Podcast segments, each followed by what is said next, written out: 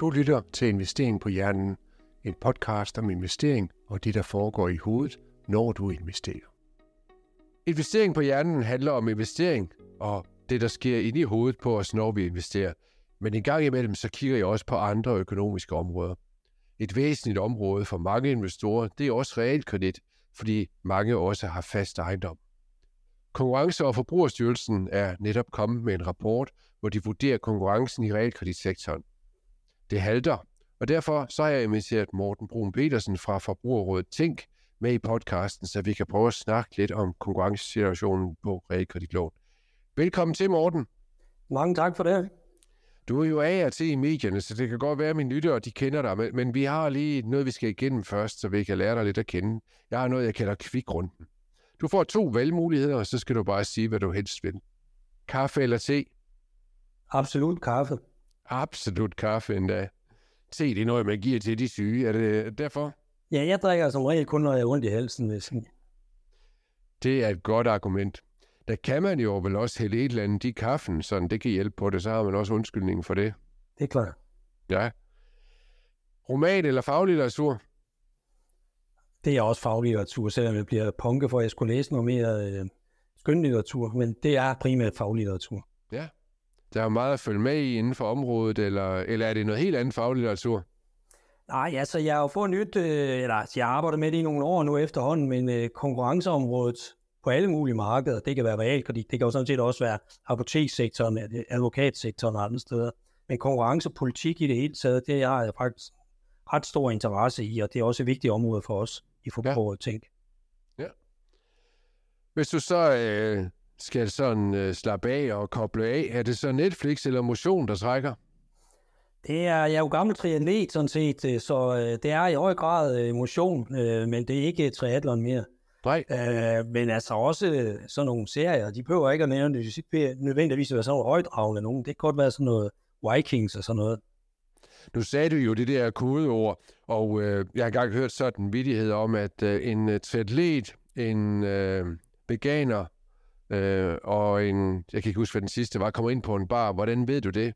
Bare roligt, de skal nok fortælle dig det. Og det, det er jo det, der er med de sportsgrene. En crossfitter var den sidste. Det er jo det, der er med de sportsgrene der, der eller, eller dit livsstile, så skal man nok, jamen jeg er jo veganer, ikke også? Jeg er jo også triatlet. Øh, mm. Har du været lavet nogle af de lange? Ja, jeg har faktisk lavet 12 Ironman og sådan nogle halve og sådan lidt. Jeg startede før det blev moderne. Ja. Så øh, i Køge, vi var otte tosser dernede, der, der cyklede ud på Vængevejen og svømmede ja. ud i øh, Køge Buks. Ja, fedt. Fedt. Nu sagde du så, at du var for gammel til det. Jeg har besluttet mig for noget. Jeg lavede en i Hamburg for nogle år siden, og øh, der på cyklen, der lå jeg battlet med en, og, og, og der stod der, øh, hvornår, hvor gammel man var, eller i hvert fald en age group på øh, nummerne, og han var mellem 70 og 75 år. Og da vi så skulle løbe rundt bagefter, og det er folk, der sikkert ikke tror på det, men han var ikke foran mig, men vi mødtes alligevel, fordi man løb rundt der. Øh, og han havde ikke så mange bånd på armen, du ved, hvad det betyder. Han er, så havde han ikke løbet så mange runder, som jeg havde. Han var øh, mellem 80 og 85 år. Det synes jeg var så vildt fascinerende. Så jeg tog en beslutning om, jeg blev 50 år, hvor jeg lavede den, det var min nummer to, at jeg sagde til mig selv, jeg skal lave en hver femte år, så længe jeg kan. Fordi så kan jeg jo måske også komme til at løbe med det der age group. Nu er jeg så blevet 55 her i år, så jeg skal lave en i år. Og jeg overgår det næsten ikke. Du må ikke, du må ikke sige til min hustru, jeg har sagt det. Nu kender du hende heldigvis ikke. Men, men, øh, men nu har jeg jo lov mig selv at gøre det, så nu skal jeg jo gøre det. Så jeg håber, at jeg kan blive ved længe, så jeg virkelig gider i år.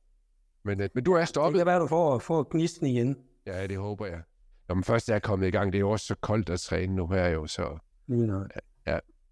Jamen, øh, man skal aldrig se triathlon til en, der også selv dyrker triathlon, fordi så kører det ud af et spor. Det, det tror jeg også godt, du kender til. Mm. Vi går tilbage til kvikrunden. Hund eller kat? Ja, så vil jeg også sige hund. Det, det må jeg indrømme. Jeg kan ikke lide katte. Jeg er allergisk over for hunden, sådan set. Ja, men det, prøver, det løser jo mange ting. Jeg prøver også at sige til min hustru, jeg er allergisk over for vores kat, men det godkender hun ikke. Kort eller langsigtet, når du selv investerer? Absolut langt, vil jeg sige. Det er det. Er der nogle bindinger på, hvordan du må investere, i og med, at du har en rolle, hvor du udtaler dig omkring økonomi og sådan noget? Nej, det har jeg i hvert fald ikke hørt noget om, at der skulle være. Øh, bindinger på det. Men nu investerer jeg også primært i sådan nogle brede fonde og sådan nogle ting, så det, det, der tror jeg ikke rigtig, at jeg kommer i klemme, selvom jeg selvfølgelig også har enkelte aktier. Ja, udmærket. Er det med høj eller lav risiko, hvis du selv skal vurdere det? Jamen, jeg er sådan en medium, middelrisiko, vil jeg sige. Jeg havde en med i går fra Danske Bank, øh, og som jeg lige skulle interviewe til podcasten også, og han fortalte, at øh, når man sådan spurgte bredt i Danske Bank, hvilken risikoprofil, hvis man kunne vælge mellem lav, mellem og høj, så langt de fleste, de sagde faktisk, at de havde øh, mellemrisiko. Så, det er rigtigt.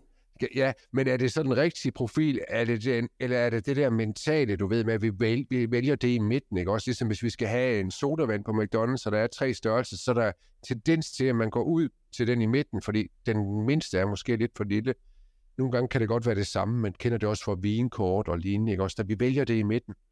Um, så, så det tror jeg, du er ret i. Det er nok det, der har været styrende, altså sådan øh, adfærdsmæssigt på, på mig også, øh, at vælge det, der i midten, ikke? Ja. Ligesom på menukortet, når du er på restaurant, når Præcis. du snakker om priser og sådan noget. Ja. ja. Og det er jo et greb, man kan misbruge, hvis jeg må sige det på den måde. Det er jo relevant at tale med dig om, for det ved du jo godt, at, øh, at nogen de gør. Øhm, jeg har en grundholdning om, at, øh, at man som rådgiver faktisk også har en tendens til at trække risikoprofilen lidt ned på kunderne, fordi at, at det er med til at dække en selv af. Er det noget, du nogensinde har hørt eller læst om andre steder?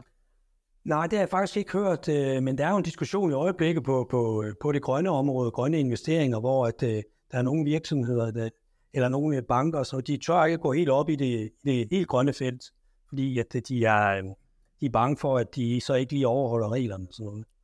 Og det, det, så derfor, det er i hvert fald et sted, hvor man sådan holder sig lidt til, der er en tendens til, at man måske holder sig lidt tilbage af frygt for, hvad der kan ske, hvis man ikke overholder øh, øh, ESG-reglerne. Ja, ja. Og der er jo lige kommet nogle nye regler, så i banker og lignende, der skal man jo spørge kunderne om deres holdning til ESG. Øh, er det ikke korrekt? Jo, jo, jo, jo. jo. Ja, ja. Øh, så det det. Så man skal jo i hvert fald rundt om det. Ja. Det var øh, mellemrisiko, øh, og du har ellers svaret på øh, det næste spørgsmål, fordi du har sagt, du har enkelte aktier, men du har også sagt, du har investeringsfonde, så det er sådan begge dele.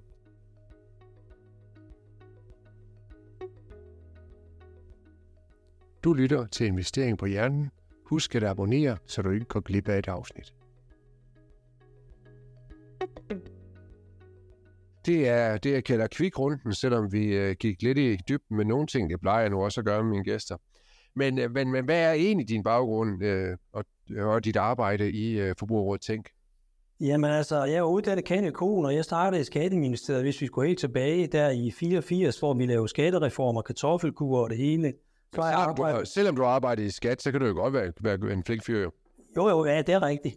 Men det er også godt nok lang tid siden. Så øh, har jeg været i Sparkasseforeningen dengang, der var mange små sparkasser og sådan ting.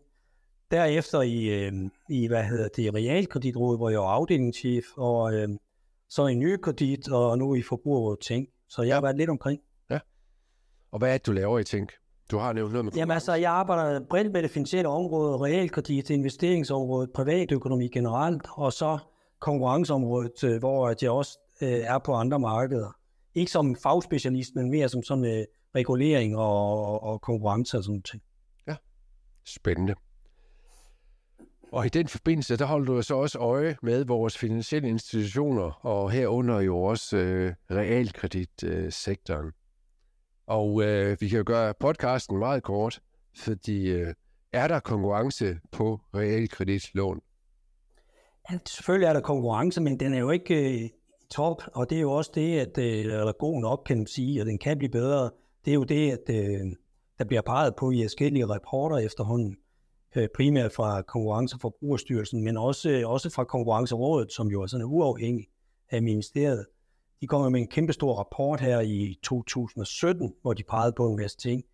Og så er der kommet løbende rapporter omkring, at konkurrencen halter også i, øh, i realkreditten, men også i banksektoren, som jo ikke kan ses uafhængig af øh, realkreditten. Fordi øh, alle realkreditlån, de distribueres jo igennem, gennem bankerne. Ja, ja og, og for eksempel så er det jo vanvittigt få mennesker, der flytter bank og skifter bank, medmindre at banken bliver overtaget, eller den man er kunde i går konkurs, eller noget andet, det sker. Altså de fleste, de er jo kunder, der jeg har også hørt tal for på et tidspunkt, hvor mange, jeg siger midalderne, men omkring 40 år, der stadigvæk er kunder samme sted, som deres forældre var kunder i banken, ikke også? Øh, Jo. Så, så, og det siger det vel også et eller andet om konkurrencen, eller om kundernes lyst til at udfordre, om de kan få det bedre og billigere andre steder. Jo, det er klart, at øh, men det er jo ikke kun på kundesiden, der skal være konkurrence eller mobilitet. Der skal også være nogle faktorer, der, der fungerer på, på udbudssiden, kan man sige. Ja. Altså begge dele, men altså det er klart, at kundernes mobilitet, og hvor meget de flytter, og hvor meget de, de, de, hvad de gør for at få, øh, få bedre tilbud og sådan noget, det er jo helt klart også en vigtig faktor i konkurrencen. Men også det, om der kan komme nye aktører ind på markedet og sådan ting, det er jo også noget, der spiller ind på konkurrencen. Der må man jo sige, at øh, indstigningsbarrieren, den er jo kullo enormt høj på finansielle ydelser i Danmark, hvis du spørger mig. Og det skal den også være, for der skal jo være noget finansiel sikkerhed, men med alle de regler, man skal følge, altså prøv at forestille dig at starte et lille realkreditinstitut i dag eller lignende, øh, med alle de ting, du skal øh, have styr på. Altså, du skal jo have en hvidvaskningsafdeling, der, der er større end øh, ja, resten af organisationen. Det er i hvert fald sådan, det ser ud nogle steder. Det er klart, at der er en masse regulatoriske barriere, og det er jo også det, at Konkurrencerådet pegede på i deres rapport. Øh, sådan set, at der er faktisk også noget på reguleringen, der kan gøre, at, øh, at det er svært at trænge ind og etablere et nyt realkreditinstitut. Der har jo været to store eller seriøse forsøg på det, og de er begge to øh, fuldstændig til jorden. De strandede, ja. Nu sagde du det her med, at der skulle være konkurrence på udbudssiden, for at øh, kunderne også, øh, det kan være, det holder dem tilbage, hvis de synes, at der er jo ikke konkurrence, så gider jeg ikke at undersøge det. nærmere. det er nok det samme de andre steder. Sådan oplever jeg tit nogen, de siger til mig, og jeg ved godt, det er ikke en videnskabelig undersøgelse og statistisk velgennemført, fordi det er jo bare, hvad jeg husker, nogen de har sagt til mig. Men hvis man kigger på det med omkostninger og for realkredit, så er det jo i væsentlig grad bidrag og gebyr, og især bidraget, fordi det kommer jo igen og igen og igen. Og de grafer, der er i den her rapport, som vi lige har snakket om, øh, den nye, der er lavet, altså de er jo næsten identiske hele tiden. Ja, altså der er meget, øh, priserne er meget ens i realkreditten, og hvad hedder det, øh, der er dog forskelle, det har nogle af vores test vist, at der er forskelle, når vi regner det hele med. Øh, men altså, øh, der er, der er meget ens priser, og, øh, og det, det, øh, men det, det, det behøver jo ikke være en indikation på, at der ikke er konkurrence. Fordi at, øh, hvis vi det skal definere fuldkommen konkurrence, som jo er sådan en ideal tilstand, som måske ikke eksisterer nogen steder i virkeligheden, men som sådan en benchmark, for, hvornår alting det er godt. Det, det, det, der, der er der jo en, en pris på markedet. Det er jo det, og den svarer til de marginale omkostninger, altså omkostningen ved at producere den, seneste, den sidste enhed. Og det er jo det, der indgår i definitionen af øh, fuldkommen konkurrence. Så der skal prisen faktisk også være ens? Ja, altså når der er fuldkommen konkurrence, så er der en pris på markedet. Ja. Men det der også være andre situationer, hvor der også er ens pris på markedet. Det kan vi jo komme ind på.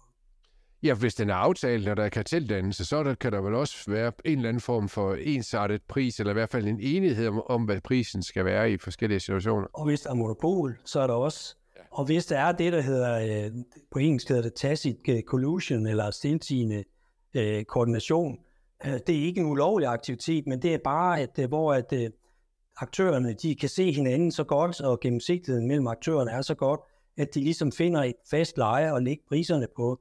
Og det er typisk det, vi ser på det, der hedder oligopolmarkedet, som vi, vi egentlig har på realkreditområdet. Så de laver, det er jo ikke fordi, jeg vil antyde, at der er karteldannelse eller ulovlige aftaler og sådan noget. Men der er bare nogle mekanismer på det her marked, som gør, at priserne de ligger temmelig højt i forhold til omkostningerne. Og så øh, også meget ens. Ja. Der er vel også onde tunger, der kan finde på at sige, at nogle af omkostningerne også ligger lidt højt. For eksempel lønningerne i den sektor, de der til den gode side i forhold til, til mange andre lønninger. Det, det er der i hvert fald blevet peget på fra Konkurrencerådets side og Konkurrencestyrelsens side, og i, at i den finansielle sektor, der er det, der hedder lønpræmien, og det er jo en vigtig parameter, når du vurderer konkurrencen. Det er jo en, det er jo, hvor stort er afkastet i den her branche i forhold til, hvor det bør ligge sådan efter nogle forskellige standarder, og hvor, hvor god er aflønningen i forhold til uddannelsesniveau og andet. Og der ligger øh, finanssektoren ifølge de analyser øh, ret pænt, vil jeg sige. Et enkelt af vores realkreditinstitutter, de øh, har jo stadigvæk den konstruktion, hvor det er kunderne, der ejer dem. Øh, og det er selvfølgelig en ny kredit, jeg taler om. Der ejes af forenet kredit, som alle, der er kunder i ny kredit, har en form for ejerandel i. Og de indførte jo for øh, cirka fire år siden noget, som de kalder for kundekroner. Har det været med til at, at øge konkurrencen? Fordi det, der sker der, det er jo, at øh, kunderne får en del af deres bidrag tilbage. Man kan sige, det er jo egentlig, øh, det, det, det, det er jo altid dejligt at få nogle penge tilbage. Jeg synes, vi har bare den holdning herinde, at det, det, hvorfor ikke bare sætte bidragssatsen ned, fordi at det er sådan lidt uigennemsigtigt. Og så er det også med, øh, det, der er også lidt fastholdelsesmekanisme i det, fordi du får de kundekroner bagefter, ikke? altså efterfølgende. Så du skifter ikke realkreditinstitut, hvis der, hvis der er nogen, der vinker med nogle penge fra næsen af dig ude i fremtiden. Nå, du får for først på, hvis du skal være kunde stadigvæk den dag. Ja. Ja. Så øh, det, det, det er ikke, så det, det er sådan, det fungerer. Øh, men det er selvfølgelig altid rart at få nogle penge tilbage. Men øh, hvorfor skal man lave sådan en øh, finurlig ting? Øh, man kan lige så godt sætte priserne ned. Det er jo det, vi gerne vil, øh, tænker jeg. Øh, og så gå ud og så give den skala på, på markedet og konkurrere med, med konkurrenterne. Så sætte priserne ned. Og der er ikke nogen af de andre, der har fået lyst til at, hvad skal man sige, at kopiere det, enten ved at direkte at give afslag i bidraget for at kunne matche nykredit eller noget. Det har, det har man ikke set noget af, vel? Det har vi ikke set. Og der er også noget andet ved de der kodekroner. Det er, at det slører jo lidt gennemsigtigt. Hvad er det egentlig, det koster det her? Det vil vi jo gerne vide. Hvad koster, som vi siger, ikke? Øh, Jo, det, præcis. Det, det, koster det, hvad koster den, ja? Ja, ja. Øhm, hele den der øh, konstruktion, hvor det er, er kunder, der ejer dem, de har jo også medlemsdemokrati og sådan noget. Det burde jo ellers, altså i mit opsigt, så er det jo noget, der burde være bedre for kunderne, øh, frem for øh, de andre realkreditinstitutter, der er ejet af de her store virksomheder, som de jo så udbetaler nogle ret store øh, hvad hedder det, udbytter til. Jeg tror, det var 19 milliarder, de har øh, givet tilbage øh, fra realkreditinstitutterne over den seneste årrække. Mm. Ja, det er rigtigt. Ville det være bedre, tror du, hvis alle var, ligesom i gamle dage, kundeejet? Øh, Realkredit Danmark kommer jo også for det og så videre. Altså, nu er jeg ikke nødvendigvis på den med, at alting, det var, alting var meget bedre i gamle dage. Men altså, jeg vil sige, at øh, jeg, jeg tror også, at øh, jeg har også sådan lidt den holdning, at, at øh, når hvis du er på markedet, så bliver du nødt til at opføre dig ligesom med konkurrenterne i en eller anden forstand. Så det kan godt være, at man er kundeejer, men altså, man er jo nødt til, man er jo, man er jo på markedet. Øh, og det er fint nok med noget demokrati og sådan noget, det hylder jeg, jeg da også. Øh, øh men jeg tror, man øh, er, markedet vil tvinge en til at øh, opføre sig ligesom, ligesom de andre, som når vi kommer til, til, til bundlinjen. Ja, nu øh, i en sidebemærkning øh, fra et personligt perspektiv igen, og det er jo det fede med øh, sådan en podcast, så må man jo godt sige noget, man selv mener også. Men nu har jeg jo prøvet at stille op til det der repræsentantskab i forenet øh, øh, kredit, som er dem, der ejer ny kredit. Og det kan godt være, at de siger, det er demokrati, men øh, øh, kan lov for, at de har en fordel, dem der sidder indenfor i ny kredit og kan se, hvordan og hvorhen det går. Fordi de ved jo, hvem der er kunder, så de kan nemt få fat i dem. Og det, der sker, det er jo, at de ringer rundt til de banker, de samarbejder med, og så siger de på, at der er valg lige om lidt, kan vi ikke lige få nogle fuldmagter fra jer? Så samler det fuldmagter ind op. Det, øh, da, da vi stod ude foran hallen, hvor man kunne stemme her i Kolding, altså det var jo ligesom at være til et møde i Finansforbundet, for det væltede ind med bankfolk, der skulle ind og stemme. Og de gik op i det. De havde sådan en liste med alle sammen, hvor der stod din navn, de skulle sætte kryds ved, for det var det, de havde fået at vide. Øh, og, og, og ledelsen i Nykredit her i byen, de ringede rundt og sagde, I skal ned og stemme, I skal ned og stemme. Og det er jo ikke et demokrati. Altså, der, det er lidt ligesom over ved, ved Putin, vil jeg sige, øh, hvor de også kan hjælpe nogen med at stemme, og ikke nogen andre, eller bare lave nogle stemmesedler selv. Det er næsten det, de gør. Nå. Jamen altså, jeg vil sige, jeg tror, de strammer sig ind på, og der har været nogle sager omkring det der, men altså, det er jo medlemsdemokrati. Jeg tror, de virkelig strammer sig ind for tiden med hensyn til at få give, give det gevaldigt løst. Det er ligesom min fornemmelse, og det er da kun godt. Det, de er mit optik igen, og det skal vi ikke diskutere meget, Morten, men jeg skal lige have det sagt. Det, som de strammer an på, det er at sørge for, at det bliver ligesom i gamle dage, hvor Nykredit selv kunne vælge, hvem der kommer i det repræsentantskab, fordi det kan de godt lide. Fordi det ødelagde vi jo der i 2019-2020, der var jeg også lidt med til det at lave lidt oprør der nemlig. Og der kom der jo andre ind. Øhm, og nu har de fundet ud af, hvordan vi får sørget for at få stemt på de rigtige rundt omkring. Nå, nu håber jeg ikke, jeg får deres advokater i røret lige om lidt, men øh, nu er det sagt. Du lytter til Investering på Hjernen med Jens Babel. Men lad os øh, lige blive ved dem, fordi de har jo også den her ganske særlige distributionsmodel, hvor de samarbejder med en lang række af pengeinstitutter, som de så betaler øh, penge tilbage til for at få lånen. Ikke? Også det er jo en stor del af bidraget, der går direkte tilbage til de her øh, kunder, eller altså de her pengeinstitutter, der har øh, formidlet kunderne. Er det med til at kunstigt holde priserne op, eller hvordan vurderer man det i de her rapporter? Nu er det jo ikke hver dag, jeg citerer Anders Dam, men øh, jeg tror måske, der er noget om snakken, når han siger, at det må være en cementstøber, der har lavet det her marked. Fordi at, øh, at det, det er jo med til at bure folk ind det her på en eller anden måde. Ikke? Fordi at det, modellen går jo på øh, nykredit eller totalkreditsmodel og øh, der er samarbejde med bankerne. At de her banker, hvis de tilbyder eller viser kunden i denne produkt en lige totalkreditprodukt, øh, produkt, jamen så får de økonomiske smæk i form af, at, øh, at de ikke får de alle her provisioner. Og der har, viser Konkurrencerådets rapport, eller Konkurrencestyrelsens rapport jo også, at 60% af det bidrag, vi betaler, det går faktisk øh, direkte til, til, til de her banker, øh, der er i den her øh, aftale her. Det synes jeg godt nok, det er meget. Fordi at når begrundelsen er, at det er kapitalkrav, øh, der gør, at man skal, man skal øh, have de her øje bidragssatser, jamen så kan jeg ikke forstå, jeg kan ikke, bankernes kapitalkrav, det er jo ikke stedet, det, det er jo, det, det de får, det er jo for at lave en, en ydelse, der, jeg ved godt, der er også en garanti og sådan noget. Der er en garanti ikke også, øh, ja. ikke også. Ja. Men, men, men, men, men altså, de stiger, det, det, det stiger jo ikke, fordi at uh, realkreditinstituttets kapitalkrav stiger. Så når man sætter bidragssatserne op, og så sender penge ud i bankerne, altså, det synes jeg bare ikke, det hænger helt sammen. Jeg, jeg kunne godt tænke mig, at det var lidt mere adskilt, faktisk.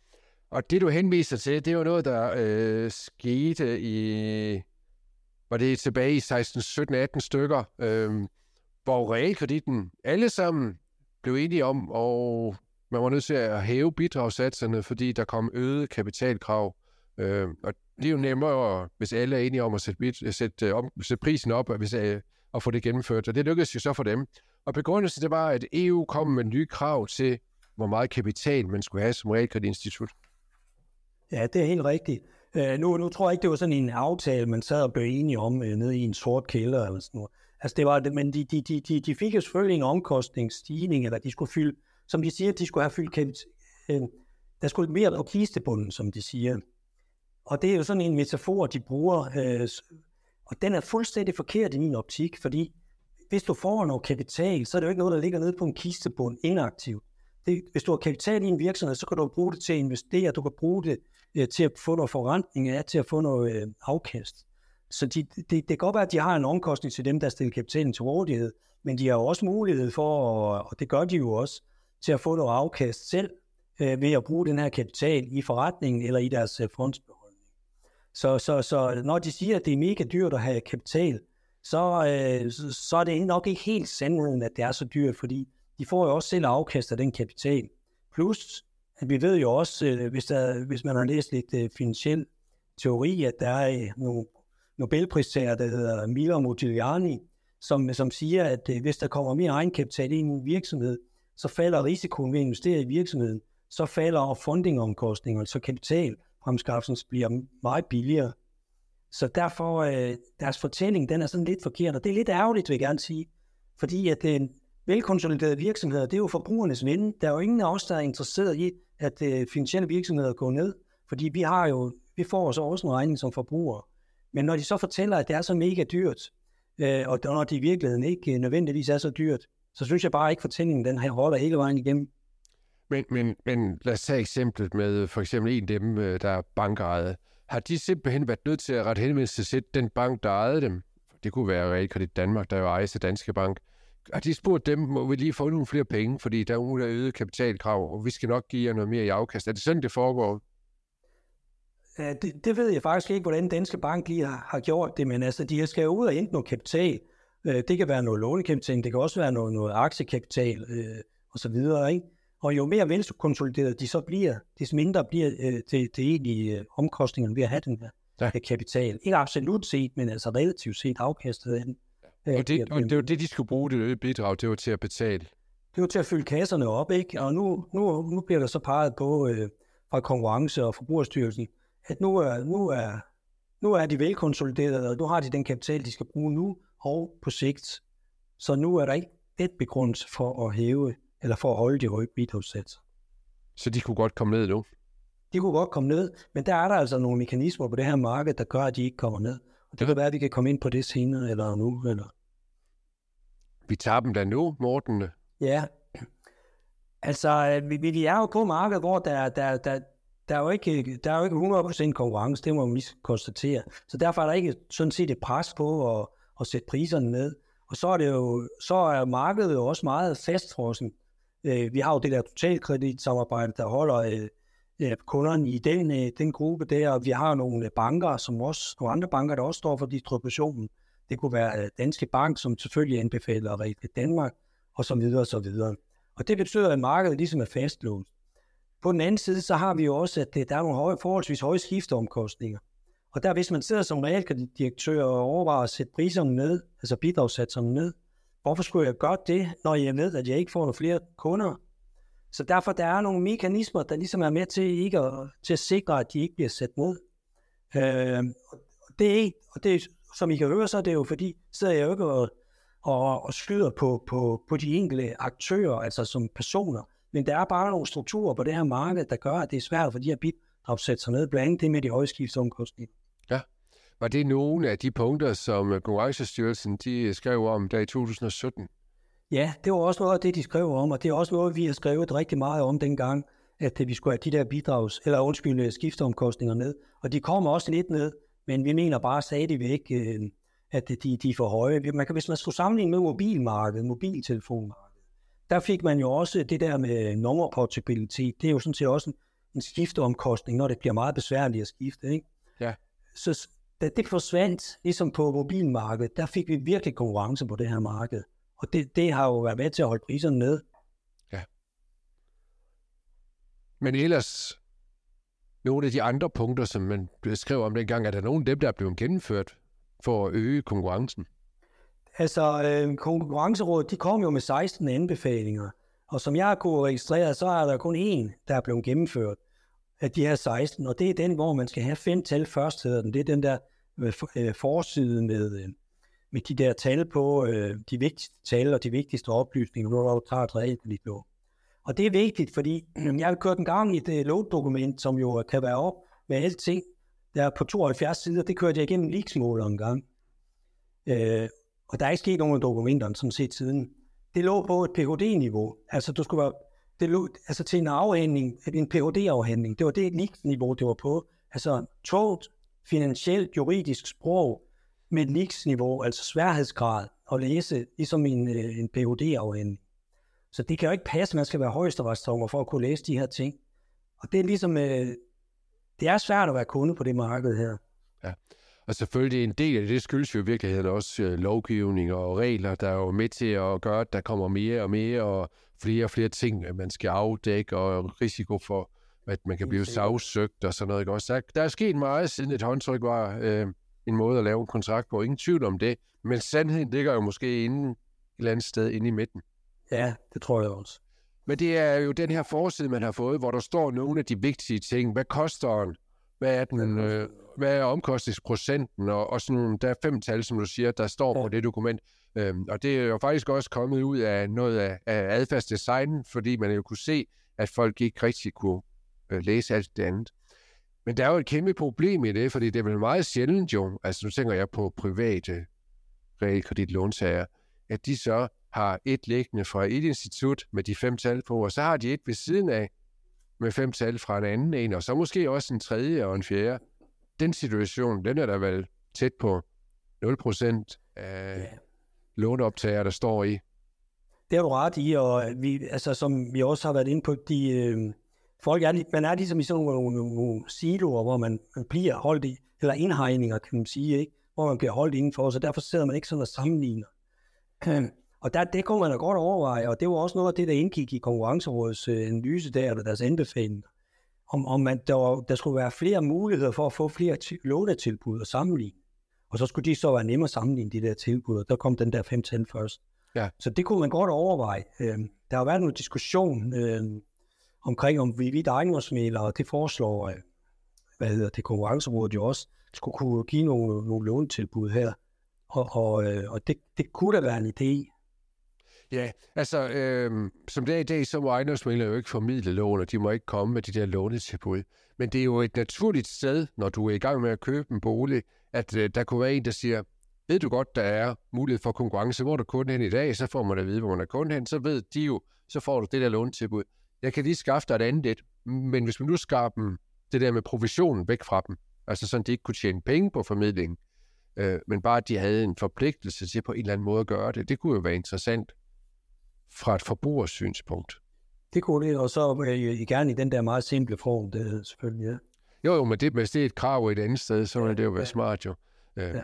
Fordi der er jo ingen tvivl om, at øh, den der formidlingsdel, tror jeg da godt, man kan sige, uden at, at, at tage munden for fuld, øh, for eksempel i USA, hvor, hvor man også har nogen, der formidler lånene, den har jo så også været med til at gøre, fordi de fik aflønning i forhold til, hvor mange de fik formidlet, at vi fik den der øh, subprime-krise. Øh, så er det helt fald... sikkert. Det var helt klart en mekanisme der. Ja. At, de, de, de, de, de fik stort. Og det vil sige, det er noget af det, vi godt kan lide ved det danske realkreditsystem. Det er jo, at lånene bliver på balancen. Altså i, i realkreditinstituttet. Det vil sige, at den, der yder lånet, står også med håret i postkassen, hvis det går galt øh, for låntager. Derfor har man en stor interesse i at kredit på det ordentligt. Ja. Det er en virkelig god ting. Vi elsker jo sådan set de danske, kernen i det danske realkreditsystem her i Forbrugerrådet Tænk. Så derfor, øh, det synes jeg, det er en vigtig øh, parameter i det danske system. Ja, for det er jo et af, ja, jeg siger verdens bedste, men, men jeg har ikke belæg for at sige det. Øh, men, men jeg ved bare, at det er, øh, ligger på et rigtig højt niveau i forhold til andre realkreditfinansieringssystemer rundt omkring i verden. Og jeg ved også, at man har prøvet at eksportere det til for eksempel Polen. Jeg tror også, Mexico har kigget på på et tidspunkt. Øh, og det er jo virkelig et genialt system med den der, at at vi hjælper hinanden på den der måde. Så lad os sørge for, at de ikke ødelægger det ved at manipulere systemet, jo. Øhm, så ejendomsmæleren kunne måske komme på banen, eller også måske kan man på anden vis finde nogen. Øh, så det er jo klart, at hvis, hvis flere opsøgte for eksempel nogle uvildige rådgiver omkring økonomi, så vil de også kunne have en mulighed for at, at, at gøre det, hvis de er ægte uvildige rådgiver. Det er ikke alle sammen, der helt øh, er det. Du kan lære mere om investorpsykologi i bogen hvad Hulemænd investerer af Jens Balle. Find den på averagejoe.dk eller i din boghandel. Jeg tror, jeg vil summere op på vores snak om øh, realkredit her, at øh, der er forbedringsområder. Øh, der er, kan jeg bare kigge i den rapport fra Konkurrencerådet, så er der nogle punkter der, man måske kan prøve at kigge på. Øh, konkurrencen, den er ikke helt i toppen. Og øh, ja, Anders Dam kan vi jo godt citere i den forbindelse, at, øh, at, at man får benene støbt ind i sit realkreditlån, ligesom man gjorde i mafiaen i, i gamle dage i USA, øh, og så bliver man der, fordi man kan ikke flytte. Øh, så lad os øh, håbe, at nogen gør noget ved det. Mm. Inden vi helt slutter, så har jeg jo mine tre spørgsmål til dig. Det første, det handler om din egen bedste og dårligste investering? Fordi det er jo en investeringspodcast, selvom vi har snakket om realkreditlån. Altså min, min, min bedste investering, det er jo at sige, det var, at øh, det, det er altså at tage den uddannelse, jeg har taget, vil jeg sige. Ja. Og det er, det, er, det er, jeg har jo været, jeg har været nu øh, på arbejdsmarkedet siden 84, som jeg sagde indledning, og har ikke været arbejdsløs øh, i overhovedet i den her periode. Og det giver jo en øh, betydelig, øh, ikke fordi øh, jeg, jeg så har scoret kassen, men det har, giver jo en samlet giver det jo en, en, en indtægt, øh, som jeg tror, der er nogen, der regner på for en almindelig lønmodtager, der ligger op på de der 15 øh, millioner, måske 12 millioner samlet set over et karriereforløb. Så det er da helt klart en god, øh, god investering at tage en god uddannelse. Ja. Også selvom jeg øh, tog nogle dyre øh, studielån til 21,5 procent. Ja, 21,5 procent. Det var dengang, der var inflation til. Det var rigtig meget inflation dengang. Ja, der pylder folk lidt i dag, bare fordi den er oppe i nærheden af 10 procent. Ja, det var det. Ja, det er farberdreng. Der var det ja, noget ærgerligt. ja, jamen det er din øh, bedste investering. Så er det lidt spændende, hvad du siger om din, din dårligste. Øh... Ja, jeg synes ikke, jeg kan pege på nogle, nogle dårlige, altså, øh, altså som sådan. Øh, altså jeg har selvfølgelig oplevet de tab, som alle andre har, har tabt øh, her i, i over det her forløb, vi har været igennem på det seneste. Men det håber jeg da på, at det, det kommer op igen, for jeg har forsøgt at, at sprede det sådan okay, og også set på, om der er jo lave omkostninger på det, jeg foretager Men fra 84 til frem til nu, så har der været perioder, der var dårligere end det, du kalder det seneste her, ikke også? Altså, det er jo småting. Ja, men altså, jeg vil sige, at det, det, det dummeste er, altså hvis du investeringer, altså, det er jo mange ting. Det var faktisk op det der studielån, jeg tog til 21,5 procent. Jeg ved godt, det ikke er en investering for at købe serieanlæg, ikke? Altså, men altså, det var... med kassettebåndoptager? Med investereranlæg med kassettebåndoptager? Nej, det var så en med spole. spole. Jo, med spole? Nå ja, det er jo tidligere. Ja, ja. Der var også en eller anden nål, der kørte frem og tilbage noget. Det spillede ja. og sådan noget. Det så rigtig godt ud. Ja, for Der var lamper, der blinkede. Præcis. Ja. Så nogle lige, tror jeg, de fleste øh, har i lasten. Øh, og, øh, og fred være med det. Jamen, det var din bedste og din dårligste investering. Kan du anbefale en bog om investering og eller investorpsykologi øh, til mine lyttere? Jamen, jeg synes, at du har jo selv skrevet en bog om, øh, om, om, om det her, og det synes jeg, det, det, det er vigtigt også at få, øh, få psykologien ind her, fordi vi er jo, øh, altså, vi er jo ikke sådan 100% rationelle altid, og nogle gange er vi følelsens vold, og andre gange så er vi sådan påvirket af ens omgivelser og sådan ting, og, og vi lader os rive med af, af, hvad andre gør og sådan noget, og hvad naboen siger. Så det, det, det synes jeg i hvert fald, det er en vigtig bog også at få med ind over øhm, psykologi. Nu kan jeg sgu ikke, uh, undskylde jeg jeg kan ikke lige huske 100% hvad den hedder. Den er hulemænd og... Øh, jeg har faktisk selv det problem nogle gange også, men den hedder, når hulemænd investerer. Ja, lige nok. Ja. Så det, jeg har i hvert fald læst den, og det, jeg synes, at det er, det er en interessant bog. Og så ja. synes jeg også, at Michael Møller, han er også, hvad hedder det, øh, og det er altså ikke noget, vi har aftalt på forhånd, okay. jeg skulle nævne din bog. Nej. Og jeg synes også, Michael Møller, han, nu er det ikke en det er investeringsbog, men jeg synes nogle gange, han har nogle gode betragtninger, i hvert fald når vi snakker privatøkonomi. Jeg er ikke altid enig med ham, når han skal skitsere, hvor, hvor dygtige og, og, og gode banker der er og sådan noget. Men, men i hvert fald, når vi snakker privatøkonomi, så synes jeg, han har jo gode pointe. Ja. Er der nogle bestemte af hans bøger, du... Øh hvis du nu... Han har, han, har, han har jo en øh, bog, der hedder Din Økonomi, ja. Øh, og så har han også lavet en sammen med, sammen med en anden, og så har han også lavet en sådan lille let en, som faktisk er sådan en, øh, den synes jeg faktisk, den er rigtig, rigtig god. Øh, der, det, den hedder Den lille bog om, øh, om, øh, om din økonomi, tror jeg, den hedder. Ja. Den, den, det er sådan en øh, pixie-udgave af den, den tunge, af den store, øh, og, så, og så, så det går lige til billedet. Den synes jeg faktisk, den er god. Jeg øh, laver link til begge to og øh, sætter på show notes, sådan at folk, så kan de selv vælge, om de vil den ene eller den anden ja. retning. Øh, som en. Jeg er lige nødt til at, at dvæle ved noget, som du sagde nu her, med det her med, at vi ikke altid er så rationelle. Hvor, hvor, er det noget, I bruger meget i øh, Forbrugerrådet ting til at, at vurdere nogle af de her ting på? Altså sidder I og kigger på, om, om for eksempel, at nogen udbyder, de sidder og fifler med det der, sådan, de lokker folk til at tage noget andet. Noget, noget, noget, vi kigger rigtig meget på for tiden, det er alt det, der hedder dark pattern på, ja. øh, på hvad hedder det, øh, på nettet. Altså, hvor man ligesom får øh, manipulere folk til at, at træffe nogle beslutninger, kan man sige, som de måske ikke ville truffet, hvis ikke de, de var øh, blevet manipuleret på nettet. Og der er jo rigtig mange metoder til at gøre det på. Altså, det er jo, det, det er jo ikke det der svindel, det, det er mere det, det vi det beskæftiger os også med, men altså, det er også det der med, hvordan sætter du en, øh, nogle valgmuligheder op, så at øh, forbrugeren øh, får truffet den beslutning, der er bedst for virksomheden, og ikke bedst for, øh, for forbrugeren. Sådan ting. Ikke? Ja. Der er rigtig meget øh, metode, fordi det er nogle stærke kræfter. Vi er oppe imod her nogen, der virkelig forsker i det her. Ikke for det gode, vil jeg sige, men, men for, mere for at manipulere folk. Ja, jeg har lige set sådan en rapport, som EU har lavet, hvor de har undersøgt 400 forskellige webshops og websider, øh, og der fandt de, at, at øh, jeg tror, jeg var oppe på 12-15 procent, der havde brug af, gjort brug af de her dark patterns øh, i, øh, i deres øh, flow på hjemmesiderne. Altså ja. skjule nogle knapper, ikke også? Altså, hvis jeg skal ind og, øh, og købe Netflix i dag, så er der røde knapper, som jeg skal klikke på alle steder. Hvis jeg vil opsige det, så kan jeg gå ind på min kontoside, og der er ikke en rød knap, hvor der står opsige. Der er en grøn knap, hvor der står opsige, som så også er baggrundens farve stort set. Så den er næsten usynlig. Ja. Øh, Jamen, det er jo sådan noget, der er, ikke? Ja. Øh. Og så ikke lige ved Netflix, men så ved andre, så er der måske så, øh, når man så klikker på opsige, så kommer der nogle spørgsmål frem, men så igen, den, der er fremhævet, det er så den, der hedder, jeg vil alligevel ikke opsige. Mens at, ja. hey, jeg vil stadig opsige, og det skal du så gøre to-tre gange, men man kommer nemt til at klikke på den anden, fordi at, at vi er så vant til at klikke på den fremhævede, at det er vejen mm. frem, ikke også? Øh, ja. Så er der også alt det på, for eksempel hvis man bestiller en flybillet, så skal du igennem, altså du kan ikke se prisen up front. Selvfølgelig skal, eller mange, rigtig mange, 99 procent skal have en kuffert med eller en lille taske med. Så det kan lige stå Ikke når man ser prisen, ikke så man ser, hvor vanvittigt dyrt det er. Men nej, jeg tænker bare på, det kunne man gå rart at se prisen.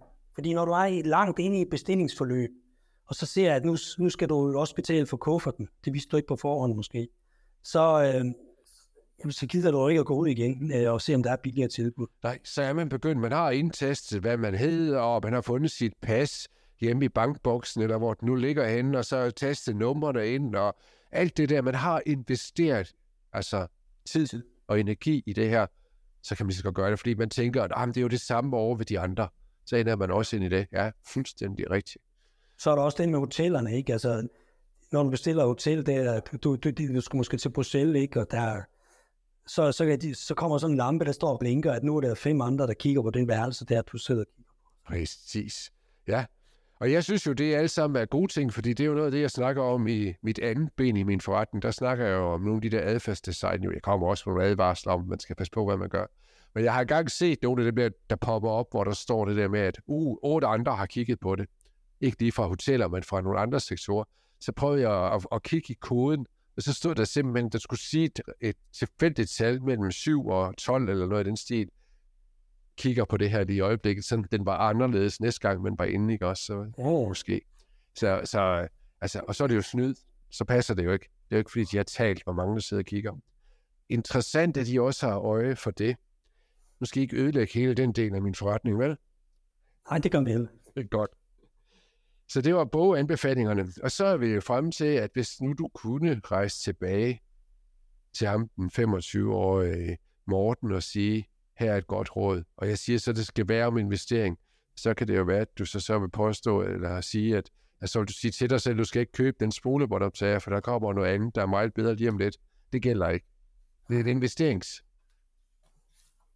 Jamen, så vil jeg jo ønske, at jeg sådan set øh, have været de muligheder for at det var i hvert fald ikke fint på lystavlen for mig, at øh, investere for ganske få beløb, små beløb, uh, i dag, og så bare komme i gang med det. Fordi at uh, i dag kan man jo investere ned til 100 kroner på nogle af de der, som bankerne har, ikke June eller, eller sådan noget. Der, ikke? Ja. Uh, så bare for at komme i gang. Fordi det ene ting er at investere, noget andet er også, at man får også det interesse for, hvordan går det i dansk økonomi, i erhvervslivet, og andre ting, og det tror jeg faktisk, det er meget sundt. Ja, der er helt sikkert øh, nogle gode ting i det. Ja, jeg tror, jeg, nu må du ikke hænge mig op på det, men jeg tror minimumskvotagen, da jeg startede, det var omkring 125 kroner eller sådan noget. Så det er jo klart, at hvis du vil lave en månedsopsparing på 100 kroner, så vil du skylde dem 25 kroner i kvotage. Og det er ikke helt noget. Så, så, så der, der skulle man noget op, før det man kunne betale sig. Så hvis man så begyndte at spare op hver måned, lad os bare sige, det er de 100 kroner, så efter i måneder, så har man 1000. Men mindre man har noget at tænke som ung. Ej, jeg skal da lige have det og det og det og det, ja, ja. inden, og så kommer man aldrig derop. Men altså, jeg vil ønske, at man, man, jeg kunne, have, man kunne investere lidt tidligere, ja. Øh, at man har tænkt, jeg har tænkt på det. Ja.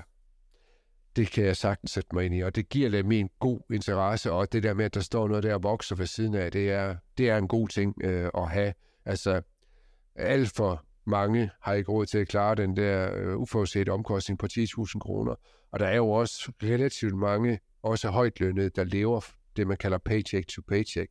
De sparer måske op med det på pensionen eller i huset, mm. men man skal jo også spare op i frie penge, som man kalder det. Mm.